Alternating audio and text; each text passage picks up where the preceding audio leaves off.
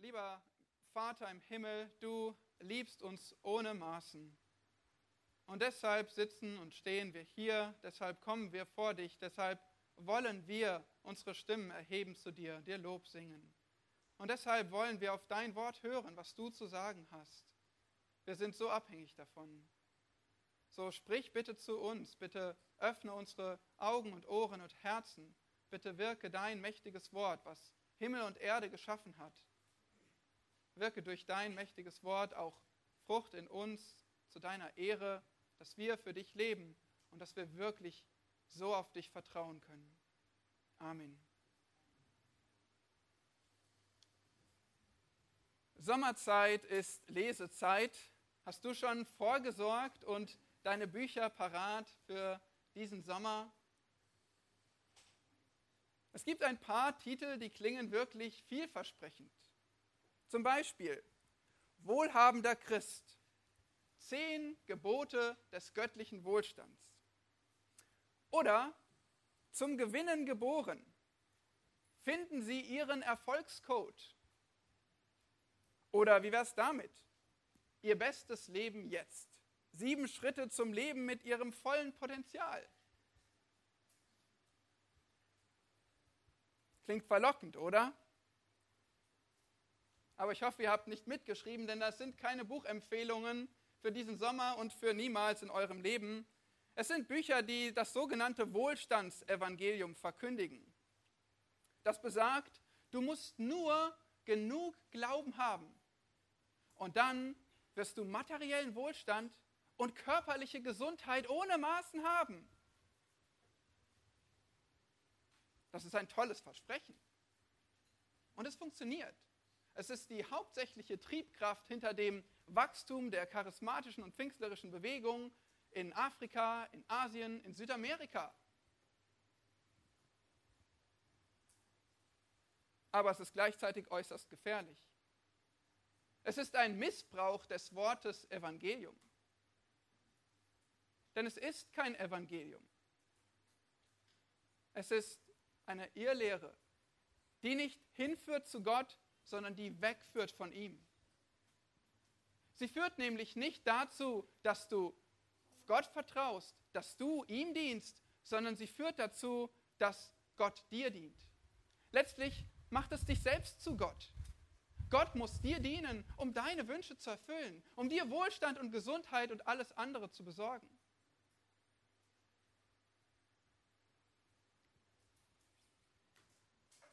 Damit sitzt der Mensch auf dem Thron und Gott, der auf dem Thron ist, wird gelästert.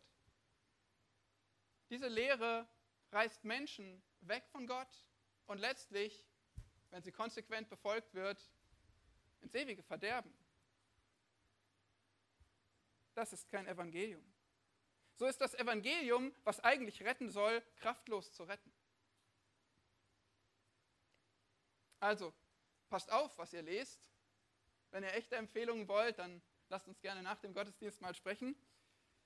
Das Buch Prediger jedenfalls, was wir auch wärmstens empfehlen können, heute heißestens empfehlen können im Juli, das Buch Prediger, das würde gnadenlos durchfallen auf einer Liste der besten Wohlstandsevangelium-Bücher, denn das Buch Prediger, das sagt, alles ist nichtig.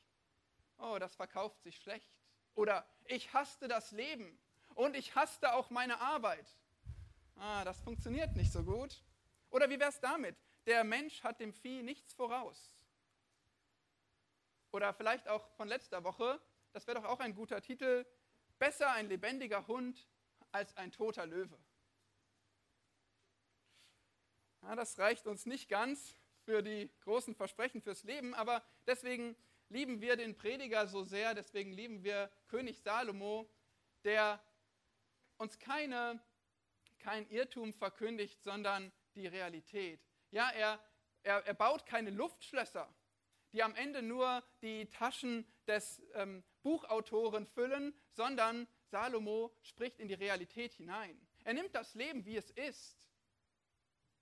Er sieht der Nichtigkeit ehrlich ins Auge. Und er zeigt dir, wie du inmitten aller Nichtigkeit leben kannst. Und das, Geschwister, das gibt wirkliche Hoffnung. Wenn jemand die Welt sieht und unser Leben sieht, wie es ist und es nimmt, wie es ist und uns inmitten unserer Umstände Hoffnung gibt, inmitten unserer Umstände zeigt, wie wir leben sollen, keine unrealen Träume vorgaukelt, die uns am Ende nur enttäuscht zurücklassen, sondern ehrlich mit uns ist und auch von Nichtigkeit spricht. So hat Salomo uns in den bisherigen neun Kapiteln schon verschiedenste Lektionen gelehrt über das Leben und den Tod. Und gerade zuletzt haben wir sogar die Aufforderung bekommen, sehr direkt, dass wir genießen sollen, was Gott uns gibt. Das war in Kapitel 9 hier die Verse 7 bis 10. Aber an dieser Stelle, ab Vers 11, holt Salomo uns wieder auf den Boden der Tatsachen zurück. Er sagt, bei allem, was du genießen sollst und darfst, ich komme nicht umhin zu sagen, das Leben ist frustrierend. Und ich kann dir nicht zehn oder sieben Schritte nennen, die die Frustration wegnehmen.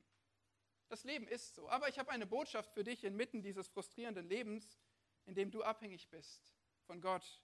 Und lasst uns diese Botschaft hören. Der Predigtext steht in Prediger Kapitel 9, die Verse 11 bis 18. Prediger 9 ab Vers 11.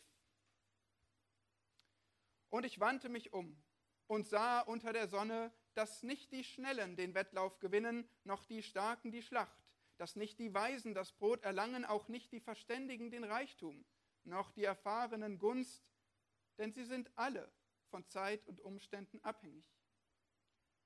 Denn auch der Mensch kennt seine Zeit nicht, so wenig wie die Fische, die mit dem tödlichen Netz gefangen werden, und wie die Vögel, die man mit der Schlinge fängt. Gleich diesen werden auch die Menschenkinder gefangen zur Zeit des Unheils, wenn es plötzlich über sie kommt. Auch das habe ich als Weisheit angesehen unter der Sonne, und sie schien mir groß. Gegen eine kleine Stadt, in der wenige Männer waren, kam ein großer König und belagerte sie und baute große Belagerungstürme gegen sie. Da fand sich in derselben Stadt ein armer, aber weiser Mann der rettete die Stadt durch seine Weisheit. Und doch gedachte kein Mensch an diesen armen Mann. Da sprach ich, Weisheit ist besser als Stärke. Aber die Weisheit des Armen ist verachtet und man hört nicht auf seine Worte. Die Worte der Weisen, die man in Ruhe hört, sind besser als das Schreien eines Herrschers unter den Narren. Weisheit ist besser als Kriegsgerät aber ein einziger Sünder verdirbt viel Gutes.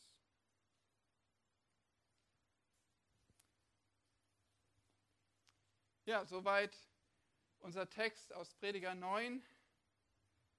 Und dieser Text, der zeigt uns deutlich die Grenzen auf. Dieser Text, der sagt uns genau das, oder? Du kannst dein Leben eben nicht kontrollieren. Es gibt keinen Erfolgscode, der dein Leben entschlüsselt. Aber was der Text uns sagt, was der Prediger zu uns spricht, ist, es gibt doch eine Hilfe. Es gibt doch eine realistische Hilfe.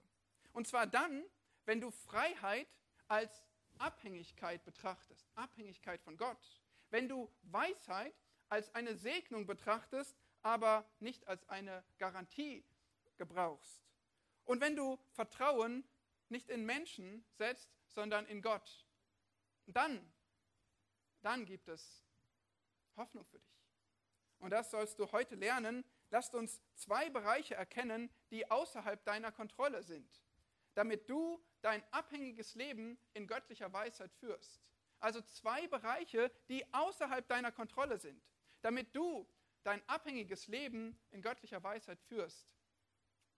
Und dieser, dieser erste Bereich außerhalb deiner Kontrolle, das sind die Vorkommnisse des Lebens. Verse 11 und 12, die Vorkommnisse des Lebens. Und der zweite Bereich, den wir sehen, ist das Verhalten der Leute. Verse 13 bis 18. Das Verhalten der Leute. Also die Vorkommnisse des Lebens und das Verhalten der Leute, das sind Bereiche, die liegen außerhalb deiner Kontrolle. Und die wollen wir uns jetzt anschauen. Erstens die Vorkommnisse des Lebens, Verse 11 bis 12. Der Prediger ist weiterhin dabei, das Leben zu untersuchen, es zu beobachten. Und so schreibt er in Vers 11, Ich wandte mich um und sah unter der Sonne. Und als nächstes nennt, er eine Liste von fünf Dingen, fünf Qualitäten. Liste von fünf Dingen. Klingelt etwas bei dir von letzter Woche? Da gab es schon mal sowas. Vers 2. Da hatten wir auch fünf Gegensätze, die er dort aufgestellt hat. Nun sind wir aber bei Vers 11 und da sind fünf Qualitäten.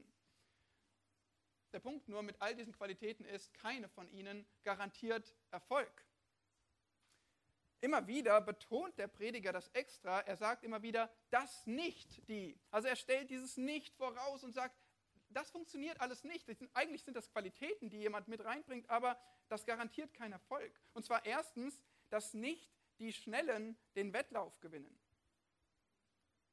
Hier sind wir in der Welt des Sports, ganz offensichtlich. Und normalerweise, wenn ein Wettlauf beginnt, wer gewinnt? Naja, die Schnellsten. Ist doch klar. Aber wahrscheinlich hast du auch schon mal Clips im Internet gesehen von Olympia oder sonst wo, wo zehn Meter vor der Ziellinie jemand in Stolpern gerät und gerade noch der andere ihn überholt. Oder wie der Eisschnellläufer wegrutscht und den anderen mit umnietet und irgendwie ist jemand der lachende Dritte. Vielleicht wurde sogar mal jemand tragisch disqualifiziert, weil der Skianzug ein paar Millimeter zu groß war. Oder durch einen Fehlstart. Ja, und dann kann es passieren, dass eben doch nicht der Schnellste den Wettlauf gewinnt. Zweitens noch die Starken die Schlacht. Auch hier, wir würden davon ausgehen, die Starken die gewinnen. Sei es in Anzahl oder in, in, dem, in der Waffenstärke, die sie mit in den Kampf bringen. Aber hat nicht David auch gegen Goliath gewonnen? Oder konnte nicht Hiskia standhalten in Jerusalem gegenüber dem Sanherib und der Weltmacht Assyrien? Hat nicht Gideon mit 300 Mann die Midianiter besiegt? Oder Josua die Stadtmauern von Jericho? Ja, und wir könnten auch in der modernen Geschichte etliche Beispiele finden von Schlachten, die ganz unerwartet verliefen, mit einem überraschenden Ausgang und einem überraschenden Sieger. Drittens, dass nicht die Weisen das Brot erlangen. Nun, der Prediger, der lehrt den Wert der Weisheit. Der sagt, Weisheit ist wirklich wichtig und hilfreich für dein Leben. Sie hilft dir beim Leben, aber nicht immer wird die Weisheit so geachtet. Weil wir leben in einer Welt, die töricht ist, die Gottes Weisheit ablehnt und die die Weisheit oft verachtet. Also gerade das, was eigentlich gut ist und was hilft zu leben, das wird verachtet. Es wird verspottet. Die Welt verspottet Gottesfurcht, sie verachtet Gerechtigkeit und sie verschmäht guten Rat. Ein Beispiel dafür gefällig? Das wirst du gleich bekommen, Vers 13 bis 18.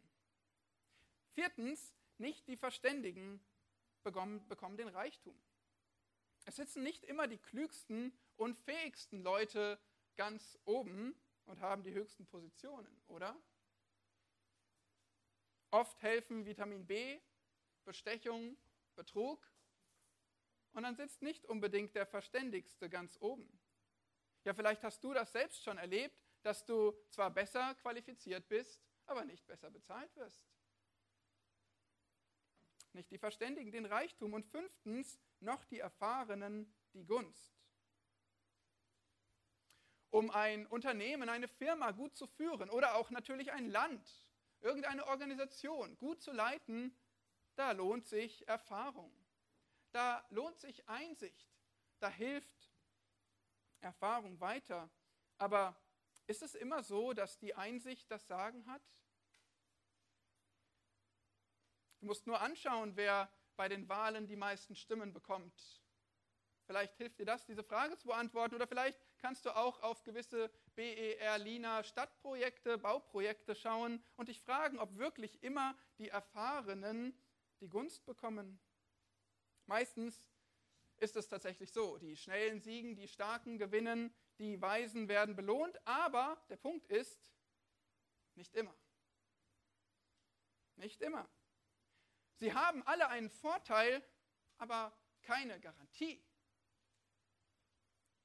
Oft genug haben wir beobachtet, dass es doch anders läuft.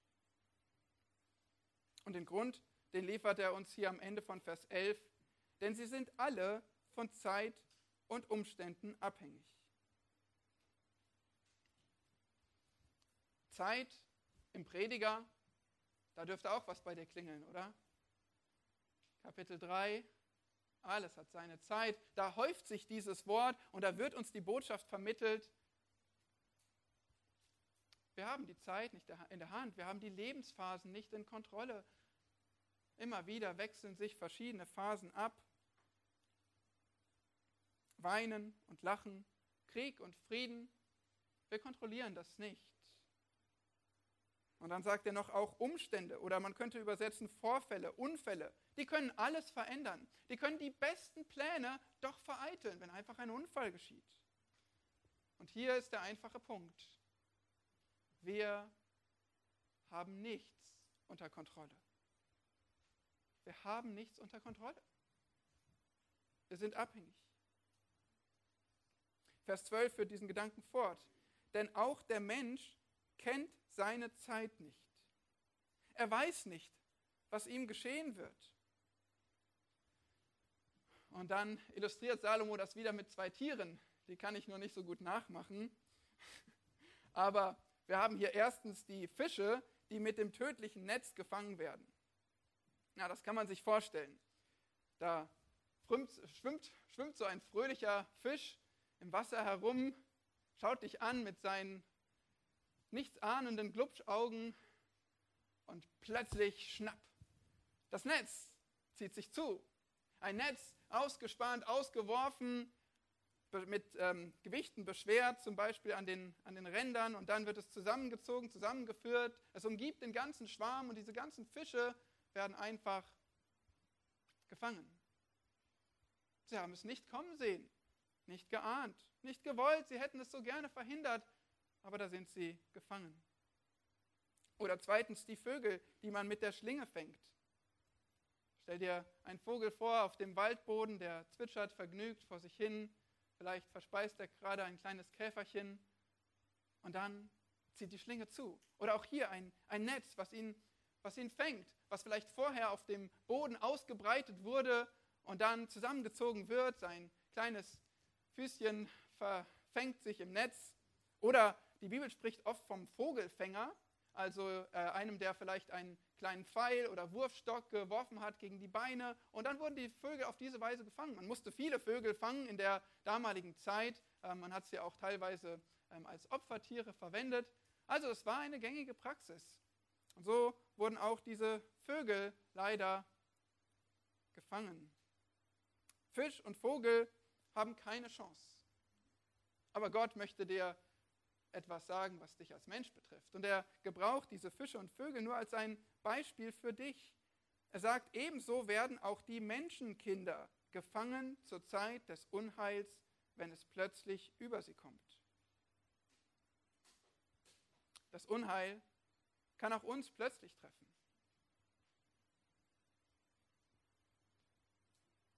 Das Auto, was dir in die Seite fährt die unerwartete Diagnose beim Arzt.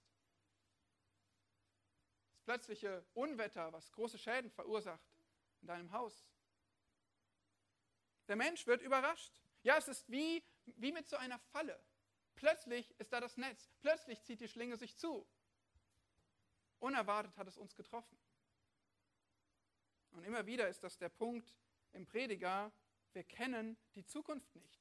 Kapitel 7, Vers 14 wie ja der Mensch auch gar nicht herausfinden kann, was nach ihm kommt. Immer wieder wiederholt der Prediger das und sagt, wir, wir wissen einfach nicht, was geschieht. Du weißt nicht, ob heute Abend das nächste Unheil auf dich lauert.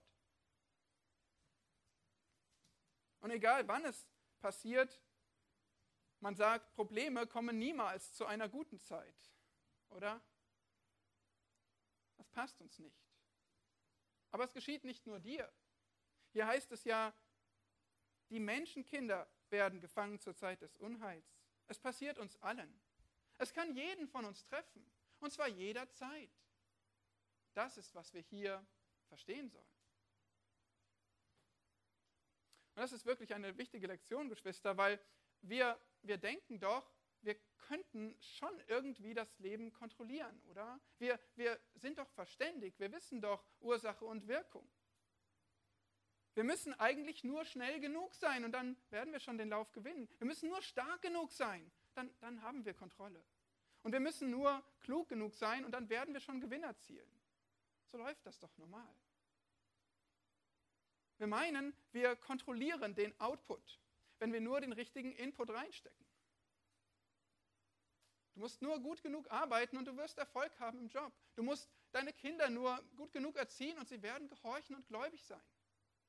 Du musst nur einen gut genugen Charakter haben und dann wirst du auch einen gläubigen Ehepartner finden.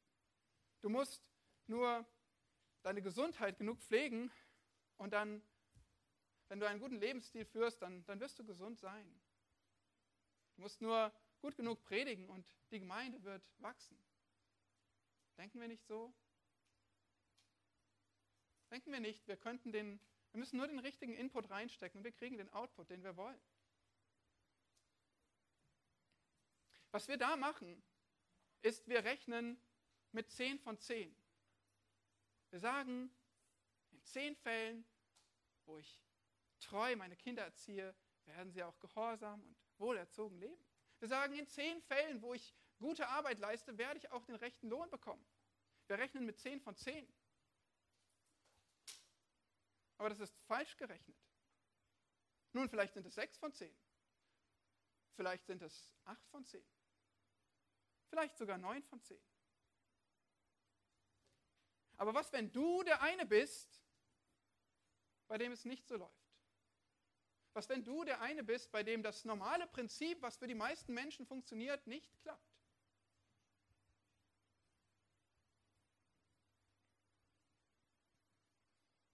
Was, wenn du der eine bist, der den Urlaub mit einem Rollstuhl verlässt? Was, wenn du der eine bist, der die Autobahn mit deinem Krankenwagen verlässt? Was, wenn du der eine bist, die das Krankenhaus im Sarg verlässt? Was, wenn, was, wenn dein Mann Ehebruch begeht? Was, wenn dein Kind im Gefängnis landet? Was, wenn deine Ehe die einzige ist, die kinderlos bleibt? Wir können nicht mit 10 von 10 rechnen. Wir kontrollieren Zeit und Umstände nicht. Ja, es gibt Prinzipien. Ja, es gibt gute Regeln, gute Prinzipien. Ja, wir sollten uns auch daran halten. Aber wir dürfen niemals meinen, dass wir die Dinge kontrollieren. Es darf uns nicht dazu verleiten, dass wir meinen, wir haben es unter Kontrolle, wir, wir, wir könnten das Leben bestimmen, wir würden das Ergebnis kriegen, was wir uns wünschen.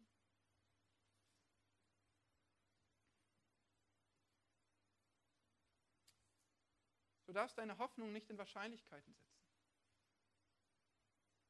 Du darfst deine Hoffnung nicht in Menschen setzen, nicht in Geräte setzen. Du darfst deine Hoffnung eigentlich nicht in irgendetwas unter der Sonne setzen. Du musst deine Hoffnung in jemand über der Sonne setzen. Du wirst bitter enttäuscht, wenn du irgendetwas unter der Sonne vertraust. Du musst dem einen über der Sonne vertrauen.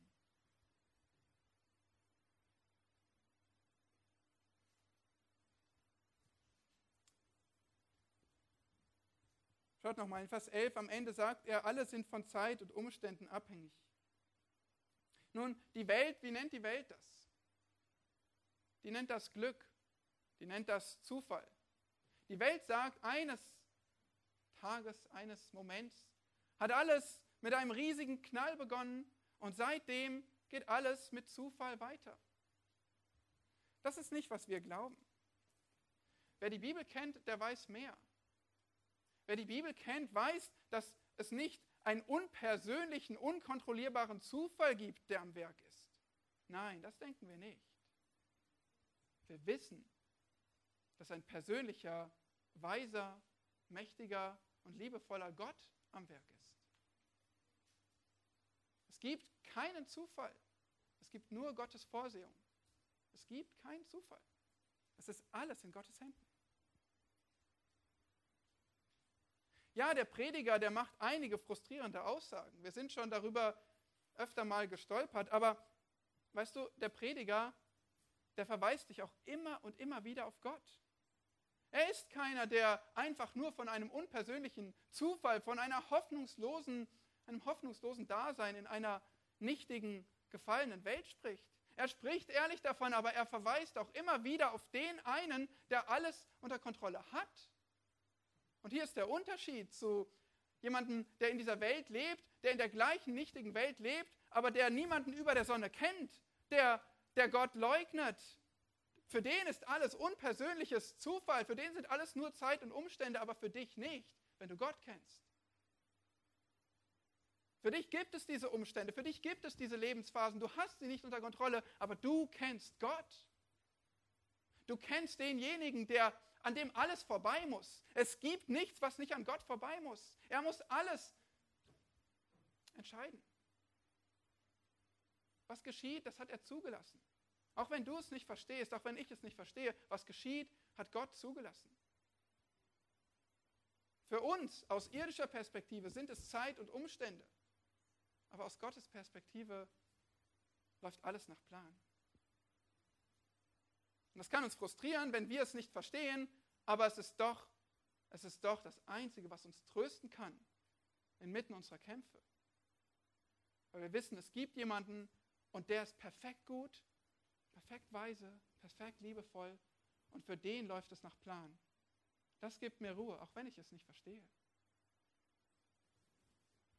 Wir haben gelesen in Psalm 33, dass Menschen sich auf Heeresmacht, auf, auf, auf Kraft, auf Pferde stützen, auf Armeen, aber dass Gott ein Schild ist und eine Hilfe ist für die, die auf ihn harren.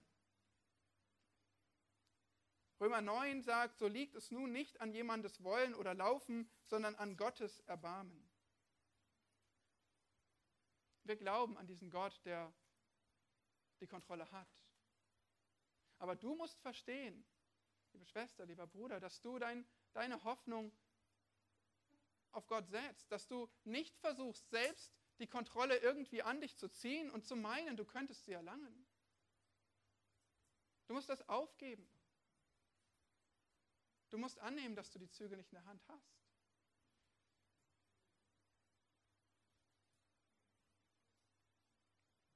Du musst dich voll und ganz auf den über der Sonne stützen und sagen, ich vertraue ihm allein und nicht in mich selbst. Nicht auf meinen Plan, auf meine Kraft, auf meine Weisheit. Wie, wie wunderbar, wenn du einen Vater im Himmel hast. Wie wunderbar, wenn du den kennst, der alles lenkt. Wie wunderbar, wenn du ihn kennst als einen liebenden Gott.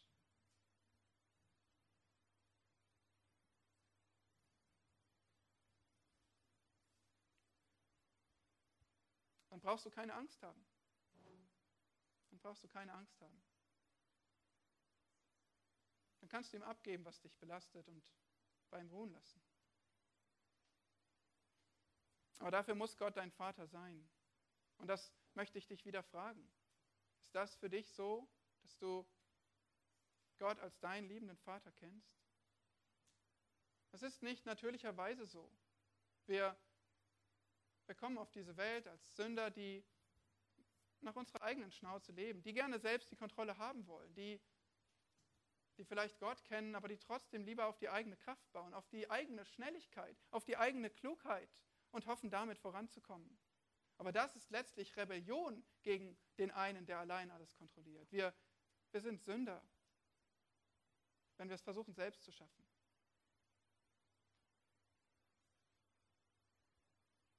Es ist letztlich im Leben genauso wie mit der Errettung. Du, du kannst dich nicht selbst erretten. Du kannst dich nicht durch Klugheit und Schnelligkeit und Stärke retten.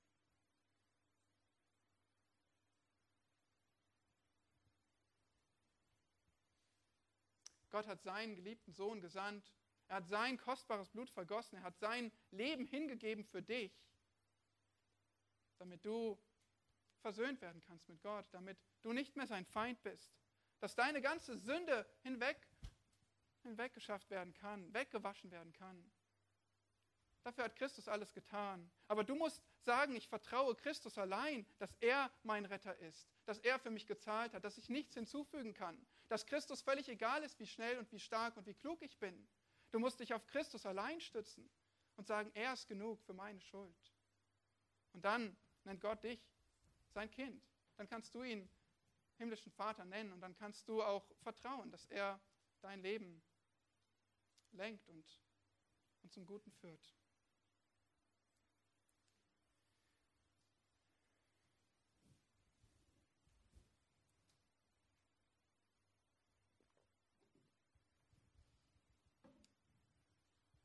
Zwei Bereiche außerhalb deiner Kontrolle, die schauen wir uns heute an. Und der erste waren nun die Vorkommnisse des Lebens, aber wir haben noch einen zweiten und das ist das Verhalten der Leute. Das Verhalten der Leute, wie die Menschen leben. Und das leitet Vers 13 ein, der zeigt uns eine weitere Beobachtung. Dort heißt es, auch das habe ich als Weisheit angesehen unter der Sonne und sie schien mir groß. Und nun folgt eine kleine Geschichte. Das ist doch auch mal nett. Salomo erzählt uns eine Geschichte. Leider ist sie nicht ganz so positiv, aber sie ist Weisheit. Sie ist große Weisheit und damit äußerst lehrreich. Vers 14. Gegen eine kleine Stadt, in der wenig Männer waren, kam ein großer König und belagerte sie und baute große Belagerungstürme gegen sie. Du erkennst sofort, das ist ein krasser Gegensatz, oder? Hier ist einerseits diese kleine Stadt, nur wenige Leute dort, um sie zu verteidigen. Und dann kommt da dieser große König. Er zieht gegen sie und er richtet sogar Belagerungstürme auf. Nun, wofür braucht man Belagerungswerke?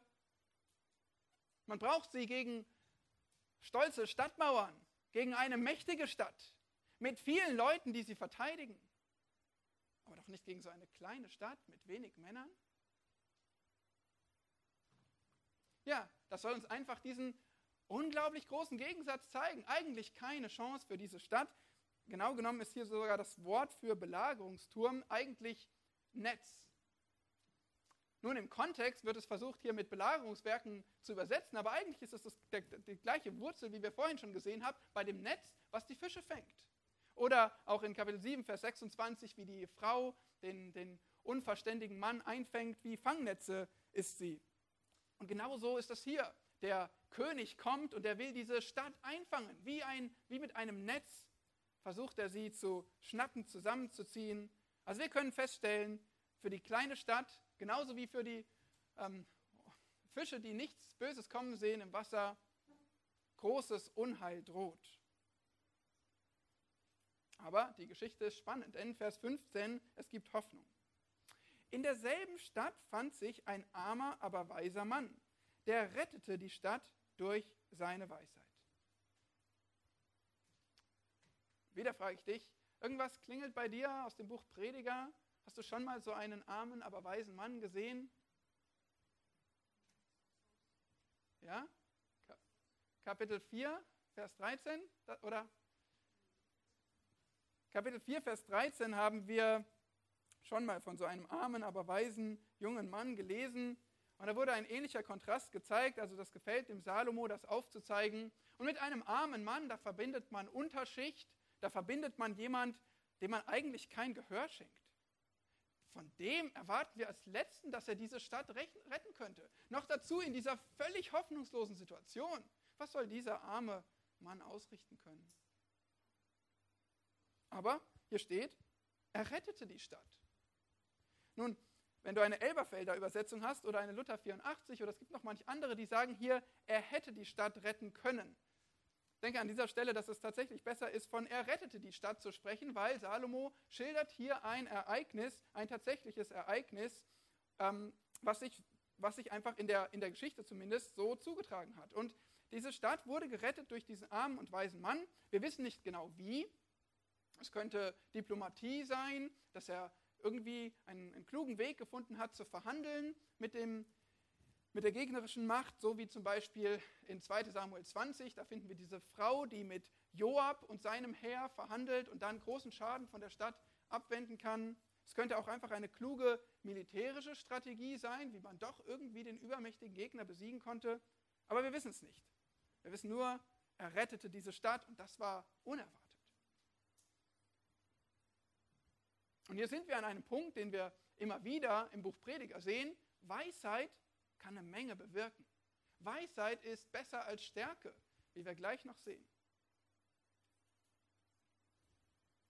So, und jetzt siehst du diesen krassen Gegensatz zwischen der kleinen Stadt und dem großen König, dieser hoffnungslosen Situation. Und dann gibt es den armen Mann, von dem man es überhaupt nicht erwartet hätte, und der rettet die Stadt. Was machen wir mit diesem Mann?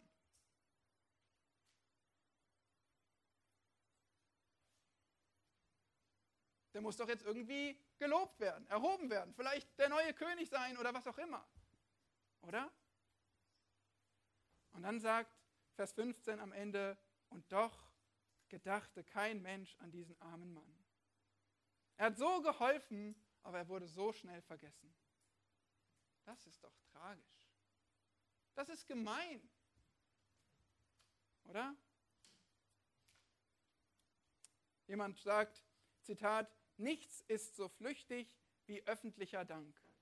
Zitat Ende. Da bewirkt jemand was Großes, wird hochgelobt für den Moment und dann doch wieder überlegt, was ist das eigentlich für jemand? Und was machen wir mit dem? Und dann wird er wieder verachtet. Wir kennen das auch, oder? Du hast das sicherlich auch schon erlebt, in deinem Leben selbst betroffen oder bei anderen gesehen.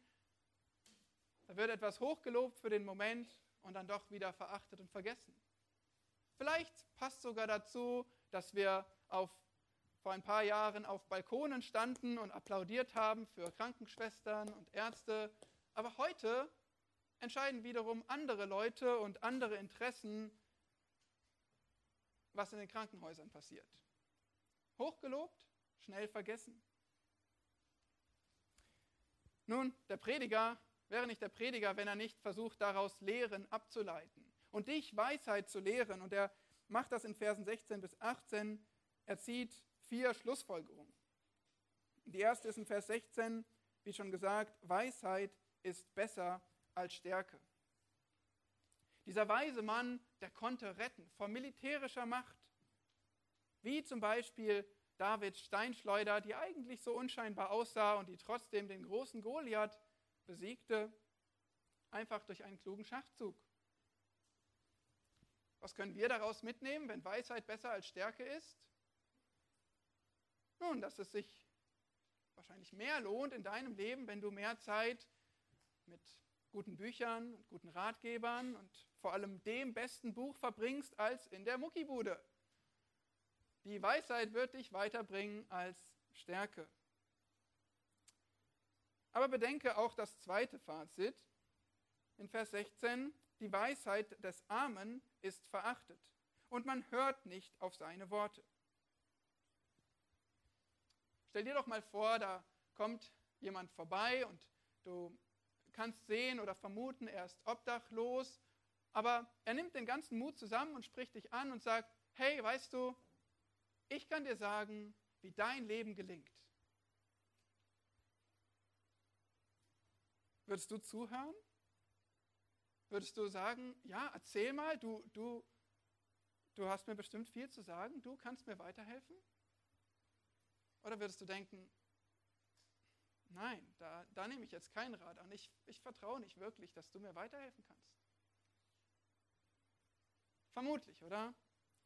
Geht es, geht es uns nicht sogar ähnlich, wenn wir versuchen, Menschen das Evangelium weiterzusagen? Wenn wir auf die Straße gehen, wenn wir Menschen ansprechen und, und sagen, ich, ich kann dir zeigen, wie du in den Himmel kommst. Nun, nicht, weil ich so toll bin, aber aber die Bibel sagt es. Ich kann dir weiterhelfen, dass du den Weg in den Himmel zu Gott findest.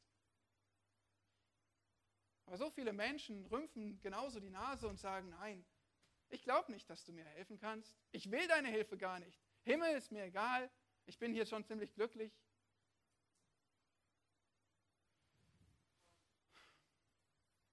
Ja, so ist Weisheit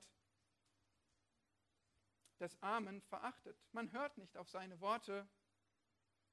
Und wenn es sich um Gottes Weisheit handelt, sogar um Gottes Weisheit zum ewigen Heil, wie tragisch, wenn die verachtet wird. Aber so ist es im Leben in einer nichtigen Welt. Die dritte Schlussfolgerung finden wir in Vers 17. Dort steht, die Worte der Weisen, die man in Ruhe hört, sind besser als das Schreien eines Herrschers unter den Narren. Und auch das kennen wir alle, oder? Hört ihr sie schreien? Die Herrscher, vielleicht die Politiker, die die Schlagzeilen bestimmen? Da steht doch immer wieder, was jeder sich Neues ausgedacht hat und wie er jetzt das Land retten will und einige Zeit später zeigt sich, ob er es wirklich rettet. Aber sie können sich Gehör verschaffen, diese Herrscher. Und wenn ihre Thesen zweifelhaft sein sollten, dann gibt es immer noch genug Bestechung, Druck, vielleicht die Medien, die man auf seine Seite ziehen kann. Und dann kann man sich trotzdem Gehör verschaffen. Der Prediger, der nennt das hier, es ist ihr Schreien, ihre Meinungsmache. Die Mächtigen, die können sich Gehör verschaffen. Und noch schlimmer, schließlich folgen die Massen. Oft folgen die Massen dem Geschrei, wenn es nur laut genug ist. Erleben wir das nicht auch mit Meinungen zu, zur Ehe für alle, zu Geschlechtern, Gender, mit Meinungen zum Klimawandel oder zu Corona? Es geht ziemlich schnell, dass laut geschrien werden kann und dass entsprechend die Massen folgen. Der Prediger nennt es hier, es ist ein Schreien unter den Narren. Er nennt sie Narren, er nennt die große Mehrheit Narren. Warum? Weil die Mehrheit eben nicht immer recht hat. Oder vielleicht können wir sagen, äußerst selten hat die Mehrheit recht. Und dann gibt er dir einen Rat, dann gibt er uns einen Rat fürs Leben. Er sagt, es ist deutlich besser deswegen, wenn du auf Worte hörst, die in Ruhe gesprochen sind. Wenn du mit Stille zuhörst, wenn du die Stille suchst, wenn du besonnen bist und mit Besonnenheit zuhörst. Vielleicht ist es nicht derjenige, der als erstes redet und der am lautesten redet und der am längsten redet, der dir am meisten zu sagen hat. Höre auf Worte in Ruhe gesprochen, denn die Worte der Weisen, die man in Ruhe hört, sind besser.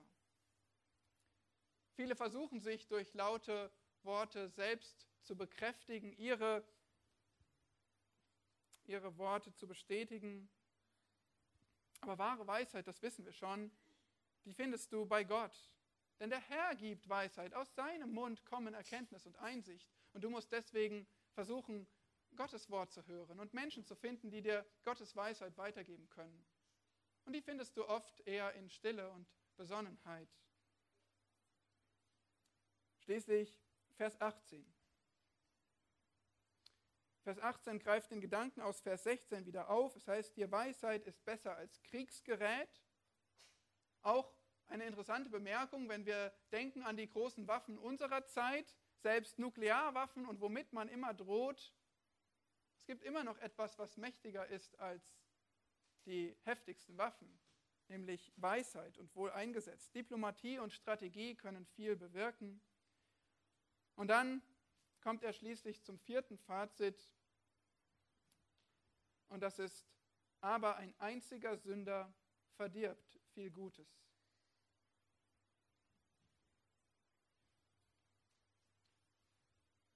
Salomo lehrt uns ja in diesem Buch Prediger ganz am Ende, aber auch immer wieder wie einen roten Faden zieht es sich durch, dass die Summe aller Lehre ist, Gottes Gebote zu halten, Gott zu fürchten und seinen Willen zu tun. Der Sünder, den er hier anspricht, der tut das nicht. Der fragt nicht nach Gottes Willen, der hält ihn nicht, der bricht Gottes Gebote.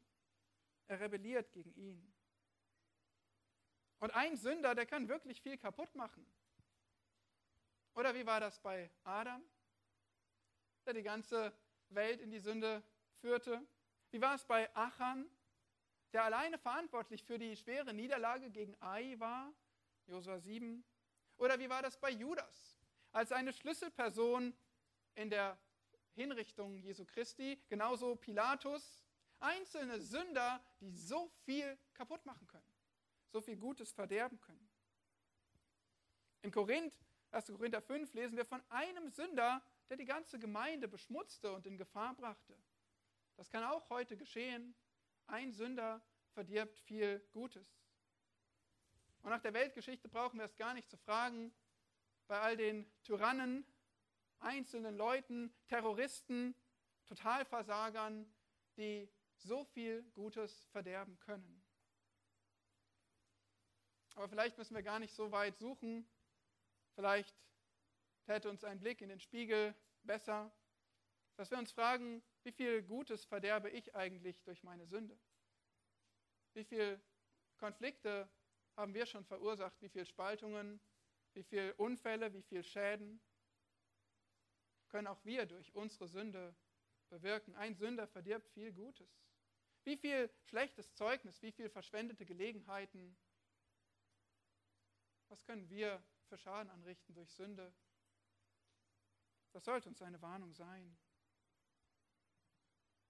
Und so haben wir in diesen Versen 13 bis 18 also einerseits den Segen der Weisheit gesehen, die besser ist als Stärke, Weisheit, die wirklich hilft zu leben, die lehrt zu leben und die so viel Gutes bewirken kann.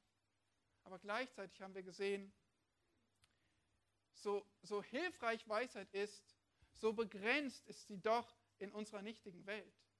Denn diese Weisheit, die ein Schatz ist, die wird doch verachtet. Oder diese Weisheit wird einfach übertönt vom Schreien und vor den Narren verachtet. Oder diese Weisheit, die wird verdorben. Es reicht nur ein Sünder, um alles Gute kaputt zu machen. Ja, so leben wir in einer Welt, wo Gottes Weisheit Gutes bewirken kann, aber wo sie doch begrenzt ist durch so viel Sünde und so viel Sünder.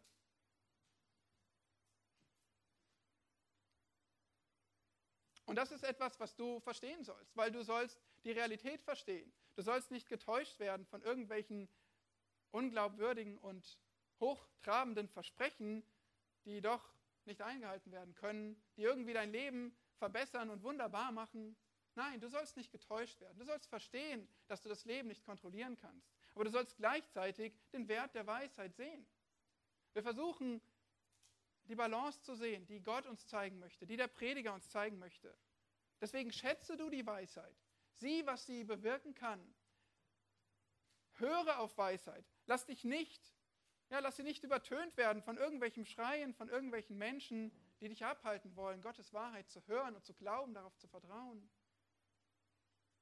Und letztlich gebrauche die Weisheit. Sieh, dass sie kostbarer ist als Stärke und dass ein Leben nach Gottes Willen, nach Gottes, Gottes Weisheit, so wie er diese Welt geschaffen hat und sie lenkt, dass das so viel Segen, so viel Frucht bringen kann.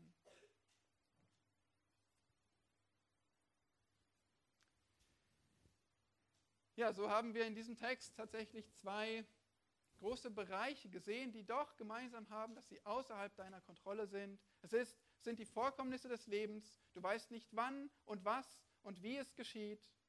Und es ist auch das Verhalten der Menschen, die in diesem Fall Weisheit verachten, übertönen, verspotten und kaputt machen können. Und damit ist dieser Text ein weiteres starkes Argument, dass Selbstsicherheit und Selbstvertrauen, Selbstzufriedenheit eben nicht die Lösung ist, so wie die Welt es uns oft weismachen möchte. Du brauchst nicht mehr Selbstsicherheit. Du brauchst mehr Abhängigkeit, ein größeres Verständnis deiner Abhängigkeit, statt auf dich selbst zu bauen. Du brauchst kein größeres Vertrauen in dich selbst, in deine Kraft und Fähigkeiten. Du brauchst ein größeres Vertrauen in Gott und seine Herrschaft, aber auch seine Güte. Und so lass uns wachsam sein, lass uns aufpassen in dieser Welt, die uns in eine ganz andere Richtung drängen möchte die dich lehren möchte, dass du die Dinge kontrollieren musst, dass du auf dich selbst bauen möchtest, dass du, dass du auf dich selbst schauen sollst. Lass uns stattdessen Gottes Weisheit verstehen, unseren Blick auf ihn richten, unsere Begrenztheit sehen und sie annehmen. Ja, fröhlich sein in Abhängigkeit, denn wenn wir unsere Abhängigkeit von Gott verstehen, dann ist das letztlich Freiheit. Wer dir ein Schlüssel für ein gutes, zufriedenes, glückliches Leben voller Wohlstand und Gesundheit verspricht, der lügt dich an gibt diesen Schlüssel nicht. Es gibt diesen Schlüssel nicht.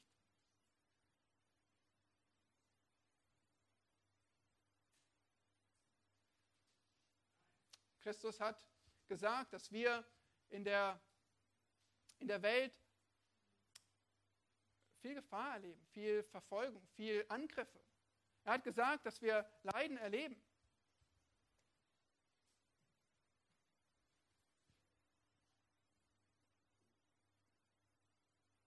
Dieser Schlüssel, der liegt nicht in unserer Hand. Wir können ihn nicht finden, wir können ihn nicht gebrauchen. Der Schlüssel liegt allein in Gottes Hand.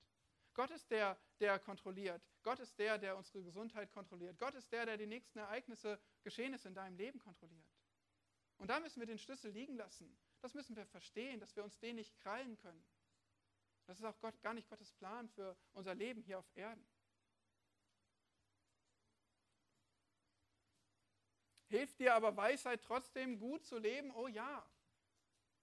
Gottes Weisheit hilft. Gott hat diese Welt gemacht und er weiß, wie sie funktioniert. Möchte Gott dich auch segnen? Oh ja, das möchte er. Wir haben das letzte Woche betrachtet, wie gern er seinen Segen gibt und wie gern er auch möchte, dass wir inmitten unserer nichtigen Welt doch genießen können. Aber wir dürfen es nicht zu weit treiben.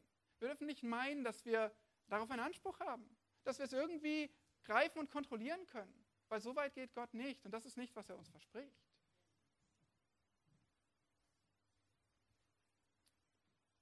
Warum macht Gott das so? Warum gibt Gott dir nicht einfach die Kontrolle? Warum sorgt Gott nicht dafür, dass du nur das richtige Gebet sprechen musst und deine Gesundheit wiederkriegst? Warum sorgt Gott nicht dafür, dass du nur den richtigen Trick kennen musst und mit Reichtum überschüttet wirst in dieser Welt? Warum gibt Gott dir nicht diesen Schlüssel? Warum gibt er nicht diese Kontrolle?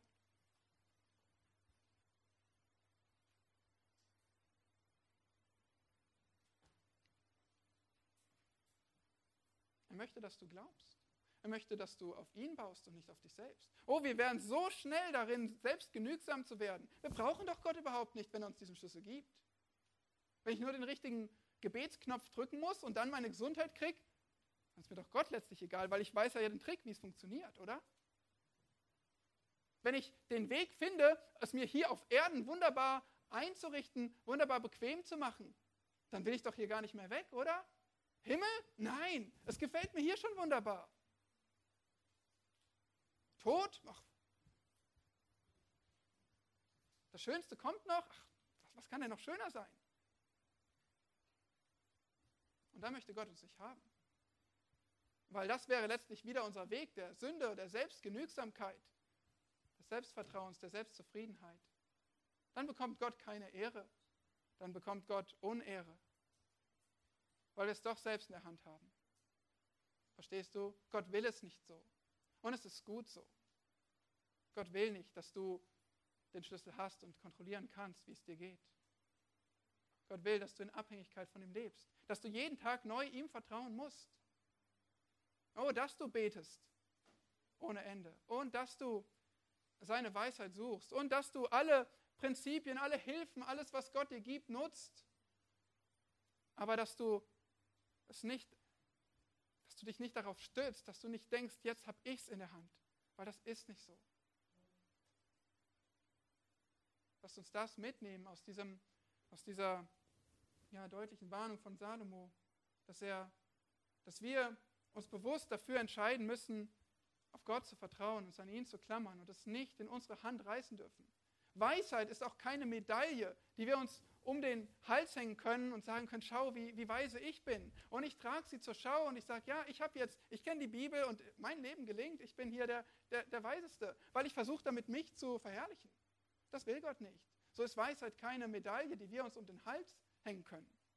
Weisheit ist vielmehr eine Person. Weisheit ist der Herr selbst, Jesus Christus, in dem alle Schätze der Weisheit und Erkenntnis verborgen sind.